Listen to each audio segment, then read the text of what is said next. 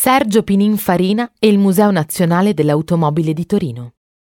Nato a Farina, Torino, l'8 settembre 1926, è stato nominato senatore a vita dal Presidente della Repubblica Carlo Azeglio Ciampi il 23 settembre 2005. Sergio si è laureato in ingegneria meccanica, conseguita nel 1959 al Politecnico di Torino. L'azienda Pininfarina diviene famosa negli anni 50 per l'eleganza delle carrozzerie realizzate e soprattutto per uno stile sempre all'avanguardia che ha garantito così un successo internazionale del marchio, ancora oggi riconosciuto e apprezzato in tutto il mondo.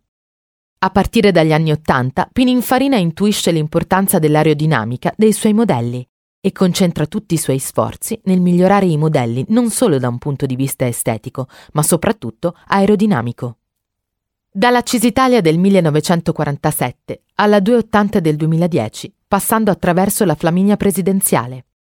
Queste alcune delle pietre miliari del design Pininfarina, molte delle quali sono esposte nel nuovo Museo Nazionale dell'Automobile di Torino.